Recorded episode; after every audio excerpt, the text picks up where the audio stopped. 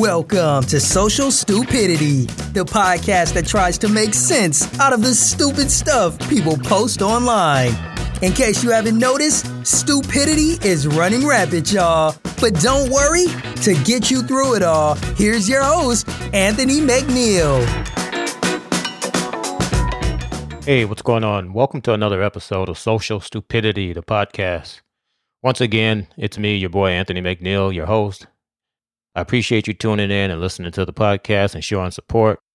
Before I get started with today's subject, I always have my little disclaimer that I have to give, and that is very simply that if you are easily offended, if you're always off in your feelings, if you're looking for someone that's politically correct and tell you what you want to hear instead of how things should be, then this ain't the podcast for you. Now, if you choose not to listen to the podcast any further because you happen to fall into one of those three categories, no hard feelings. Just don't let the doorknob hit you in the ass on the way out. If you don't fall into one of those categories and you continue to listen, hey, I appreciate the support. You know who else can let the doorknob hit them in the ass on the way out? Ray Ciccarelli. You're probably like, who the hell is Ray Ciccarelli? Ray Ciccarelli is a 50 year old part time NASCAR truck driver slash team owner. He started racing in NASCAR in 2017. He raced in 18 races over the last three years, and his best finish was in 2019 when he finished 33rd. Up until a couple of weeks ago, nobody knew who the hell Ray Ciccarelli was. Because of a recent Facebook post that he made, or his wife made on his Facebook profile, he gained more notice because of that post than he did in his entire NASCAR career to show you how significant he is in NASCAR. I'm going to go ahead and read the post to you. Quote, It's been a fun ride and dream come true, but if that's the direction NASCAR is headed, we will not participate after the 2020 season is over. I don't believe in kneeling during the, during the anthem, nor taking people right to fly whatever flag they love. I could care less about the Confederate flag, but there are people that do, and it doesn't make them ra- make them a racist. All you are doing is fucking one group to cater to another. And I ain't spend the money we are participating in any political BS. Yes, I read that correctly. So everything is for sale. Sarah Ciccarelli, end quote. What this post was about was the recent decision of NASCAR as an organization to ban the Confederate flag at their racetracks and other events. Well, apparently that didn't sit well with Mr. Uh, Ciccarelli and his wife because they're packing up their shit and they're going home, which is fine with us because, as I said, they've done very little to contribute to the sport of NASCAR. Before I continue, let me just go ahead and tell you that I'm a huge fan of NASCAR. I have been a huge fan of NASCAR for the last, hell, probably 30 plus years. I know it's rare to have someone of my color involved in NASCAR as a fan, but I'll get into that more later. But at first, I want to go ahead and break down this post. The first thing they says is that it's been a wild ride and a dream come true. But if that's the direction NASCAR is headed, we will not participate after the 2020 season is over. My question is if you're that fucking offended, why wait till the end of the season? Take your shit and go home now. If it bothers you that much, pack up your shit and leave. You won't be missed. I can guarantee you that. She goes on, I don't believe in kneeling during during the anthem, nor taking people's right to fly whatever flag they love. I could care less about the Confederate flag, but there are people that do, and it doesn't make them a racist. She's right. Just because you love the Confederate flag doesn't necessarily make you a racist. But when you look at the history of that flag, most people that like that flag are racist. So you can take that statement any way you like. Most people that carry that flag, I'm I'm gonna go on the line and say that they're probably just a, a, a teeny weeny bit racist. Because if you're celebrating the flag because of heritage, which is often the argument, what kind of heritage, heritage is that? The Confederate got their ass kicked. I mean, if you want to celebrate a loser, then hey, more power to you. But that's on you. The next thing she says is that all you are doing is fucking one group to cater to another. Well, that one group that she's talking about fucking is white people. And the other group that she's talking about catering to is black people. Does that not sound racist to you? It shit does to me. I I don't know. Maybe it's just me. I don't know how many people know the history of the Confederate flag. Um, but I want to give you a little bit of a history lesson, not just on the flag, but also on NASCAR. You may or may not know some of these things, but I always try to give you some value when I do these episodes. And I don't want to just make it a rant about, you know, some stupid shit that's online because you get bombarded with that every day. I would like to try to break all this shit down and try to give you a little bit of value and some substance. And today I want to do that uh, by providing a little bit of history on the Confederate flag and NASCAR itself. Now, regarding the flag, the flag, the flag was designed in 1861 by a Confederate politician by the name of William Miles. It is well known that Mr. Miles was a very pro slavery extremist. A couple of things that you may not know about the flag the flag that we know today is not actually the Confederate flag that represented the Federation back then during the Civil War times. The, the Confederation, they had maybe shit, four or five, if not more, different flags. They couldn't make up their minds which ones that they wanted. But the flag that we know today, that flag was actually what is called a battle flag, which was flown by the Northern Virginia Army, which was led by General Robert E. Lee. And after the war, the flag kind of went dormant. You know, no one really gave a shit about it. And it didn't really resurface until 1948. And that's when a group of Southern Democrats, known as Dixiecrats, they decided to pull the flag back out and have it represent their party. Now, you know, decades after that, after 48, you know, the flag has always been the symbol for those who opposed integration and it's been, like I said earlier, it's been the flag of choice by many white supremacist groups, KKK, neo Nazis, you name it. They all tend to gravitate towards that flag.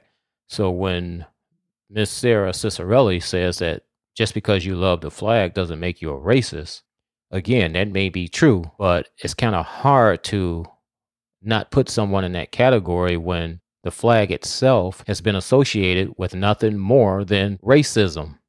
Here's a little bit of a side note. Back, I don't remember the exact years, but there were many different southern states that decided to incorporate the Confederate symbol into their state flags. And up until recently, all of the states have decided to remove that symbol with the exception of one, and that's the state of Mississippi the Confederate flag as we know it today is still a part of the Mississippi state flag, which tells you a lot about the state of Mississippi. Now, let's go ahead and get into a little bit of uh, the history of NASCAR, more particularly black folks' involvement in NASCAR, because I think this is a bit of history that a lot of people don't know. As I said, I'm a huge fan of NASCAR, always been a fan, always will be a fan. I love all motorsports. But I am not the typical NASCAR fan by any means. NASCAR's fan base has always been mostly made up of white men, lower and middle income from the South. That's who mostly made up the NASCAR fan base for for years, pretty much since NASCAR been in existence. And it's funny, coincidence, but NASCAR also started in 1948 when the flag made its reappearance. Not saying that the two are related, but it's quite a coincidence. And from a black perspective, a name that you may not have heard before is a gentleman by the name of Mr. Wendell Scott. He was born in 1921 in Danville, Virginia. And Mr. Scott was the first black to race in NASCAR. And he got his start in NASCAR. He used to run moonshine and he was damn good at running moonshine. I guess it helped with his driving skills because there was a local track promoter that was looking for a black driver to to come out and race in some NASCAR events. I guess he was trying to bring more black folks out to, to the races. And he went to a local police department to ask, Do you have any one that you can recommend? And they mentioned Mr. Scott because of his history of escaping them while running moonshine. Wendell raced in his first race in 1961. He went on to race for many years in NASCAR. He raced in over 517 races. He had one win, 147 top 10 finishes, and one pole. Pole is when you have to qualify for each race to to determine the position that you're going to start in. And whoever has the fastest lap, then they get to start inside of the first row, which is the pole position. And he accomplished he managed to do, accomplish that one time. Now, he had his first his one and only win came about in 1964 and it was at the Jacksonville 200. And here's a uh, interesting side note about Mr. Scott's win. During that race, he never received a trophy for the win. To this day, he has not received a trophy for winning that race. I mean, he's he has since passed from cancer, but he has he never received a trophy for for for his victory of that race. There was a white driver by the name of Buck Baker he was named as the winner of that race. And it was clear that Wendell won that race. But because of the uproar, what it caused with all the fans and everything, that a black man won that race, the promoters decided to give the win to uh, Mr. Baker. Well, it wasn't until hours after everyone was gone that they decided to reverse that and they said that Wendell was, in fact, the winner. But like I said, he never did get a trophy. Now, I, I did read, read something recently that his family, his grandkids, are fighting to get that trophy. Apparently, Mr. Baker got the trophy and he decided that he was going to keep it. Mr. Scott was inducted into the Motorsports Hall of Fame back in 1999. And in 2015, he was inducted in the NASCAR Hall of Fame. And there's a really great movie, probably one of my all time favorite movies called Grease Lightning, which stars Richard Pryor. It came out in 1977, and Richard Pryor plays Wendell Scott. I highly encourage you to go and check it out. It's a great movie. Um, like I said, it was one of my favorite movies. Another black driver that you may have heard of, if you're in if you're in racing, then I'm I'm sure you've heard of him. But it was a gentleman by the name of Willie T. Ribbs. Yes, that was his last name, Willie T. Ribbs. And when uh, Willie raced in four NASCAR races, he only raced in four NASCAR races in 1986. And he was invited to race at the Talladega Speedway in Talladega, Alabama, which is in the heart of of the South back in 1978. Well, he never got a chance to race in that race because there were so many threats that came in against his life that the promoter felt that it was not safe for him to participate. He had so many fans calling in stating that they were going to kill Willie if he if he ran in that race. So the promoter thought twice about it and they pulled him out. He was invited to that race because Mr. Ribbs he made his name in open wheel racing. Um, and he actually won the championship the Formula Ford Championship overseas back in 1976. That's how he got the invitation to go and race in the Talladega race. He also went on to win the Rookie of the Year in 1983, racing in the Trans Am Series, which he was a beast in. And I never could find the exact number of wins that he had. I know he never won a championship. I know he came in he came in second, I believe, a couple of times to his teammate for the championship. But and I want to say he had about 17 wins in the Trans Am series, but that's where he really made his name at. He also was the very first black to race in the Indy 500. He attempted the first time, but his car was so bad. You know, it was again, it was a, as he put it, it was a racist thing, a racism thing where they just refused to make sure that he had a proper safe car. His car was, I believe, was 10, 12 miles slower than everybody else's. And that was because the, the white members of the team, they refused to communicate with him and work on the car. So he never got a chance to run in that first race, but he later came back a couple of years later and he raced in a car that was the money was put up by Bill Cosby, believe it or not. And that's what gave him a chance to become the first black driver to ever compete in the Indi- Indianapolis 500. There's a Netflix um, documentary that's currently currently out about Willie T. Ribbs on um, it's called Uppity. It's very entertaining. Um, gives you a lot of the background on on Mr. Ribbs. I encourage you to go check that out also. And the last driver that I want to talk about is the current driver that's the current black driver that's racing full time on the NASCAR circuit. And that's a 29 year old gentleman from Mobile, Alabama by the name of Darnell Bubba Wallace. Bubba, as he's more commonly known, drives full time for the Richard Petty Motorsports team. And if you don't know who Richard Petty is, you know, he's basically the king of NASCAR. I believe he has over 200 victories um, in NASCAR. His dad was one of the original participants in the sport, and Richard went on to, like I say, become the king of NASCAR. Um, Bubba happens to compete in all three divisions, three the highest divisions within the NASCAR ranks, and that would be the NASCAR trucks races, um, the Xfinity series, which is like the middle series. And then you have what are known as the Cup cars, which is where all the money is at in NASCAR. And he has competed in all three of those series. And in total, he has six wins, 65 top tens, five poles among all three divisions. He managed to finish second in the Daytona 500 back in 2018. Now, how Bubba falls into everything that's going on into, in society today. And I believe he was part of the reason why NASCAR decided to make this decision to get rid of the Confederate flag. I'm sure by now we've all heard of the whole the George Floyd incident, um, the gentleman that was killed by the Minneapolis police officer, and the whole protest and everything that has come about out of that with the Black Lives Matters movement. Well, Bubba decided that he was going to have his car sponsored by Black Lives Matter. And he raced this year with with that all over his car as his sponsor. I mean, they didn't pay him any money or anything, but he felt that it was something that he needed to do to make a point, to make a statement. And during that race, he also wore a T-shirt that said "I can't breathe."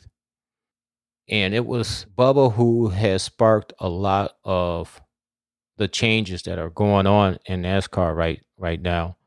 Um, but before I get into that, I want to also mention another gentleman because what people don't know, blacks contribute quite a bit to NASCAR, not necessarily on the driving side like Bubba or on on the team ownership side, but there are black team members that work on the cars, that works that work in the shops, the race team shops, and there's one gentleman in particular by the name of Richie Parker, who was an engineer for Richard Childress Racing. And what makes Mr. Parker so so interesting is that he designs parts and race cars with his feet. He has no arms. he has no arms, but he's designing race cars and all the parts with his feet on his computer and he's been an engineer with the uh, Racing Team for almost 10 years now. ESPN did a great piece on Mr. Parker.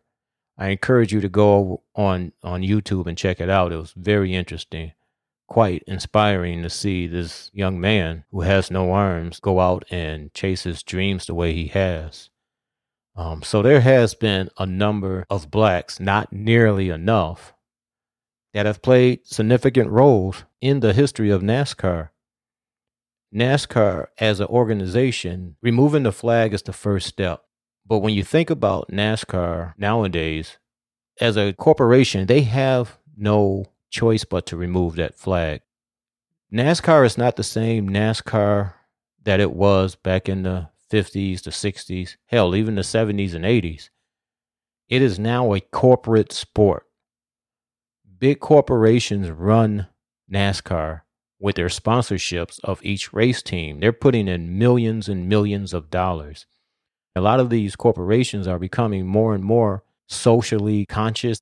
And, and as a result of that, I'm sure they do not want to be associated with the Confederate flag or any other symbol that's going to harm their brand if they're going to participate in this sport. And because there is so much money coming from these companies, NASCAR has no choice but to continue making changes. And one of the ways that they're doing that is with their Drive for Diversity program. It's designed to attract more minority drivers, owners, sponsors, and of course, fans. And I think until they can really change the, the fans' mindset and change their fan demographics, it's going to be a struggle for them because just this this this whole incident removing the flag, they received a shitload of pushback and negativity from those hardcore fans of NASCAR from the South. They do not want to see that flag removed for whatever reason. But in my opinion, if NASCAR wants to move forward with the times, they have no choice but to continue making these types of changes. And as far as Mr. Ciccarelli is, com- is concerned, like I said, sir, you don't have to wait till the end of 2020 to leave. You can get your ass out now. You won't be missed. And like I said at the beginning of this podcast, Mr. Ciccarelli, don't let the doorknob hit you in the ass on the way out. Please leave me your comments, your thoughts on this subject. Let me know what you think. Also, again, please subscribe if you haven't already subscribed to the podcast. Appreciate the support, and y'all take care. Bye.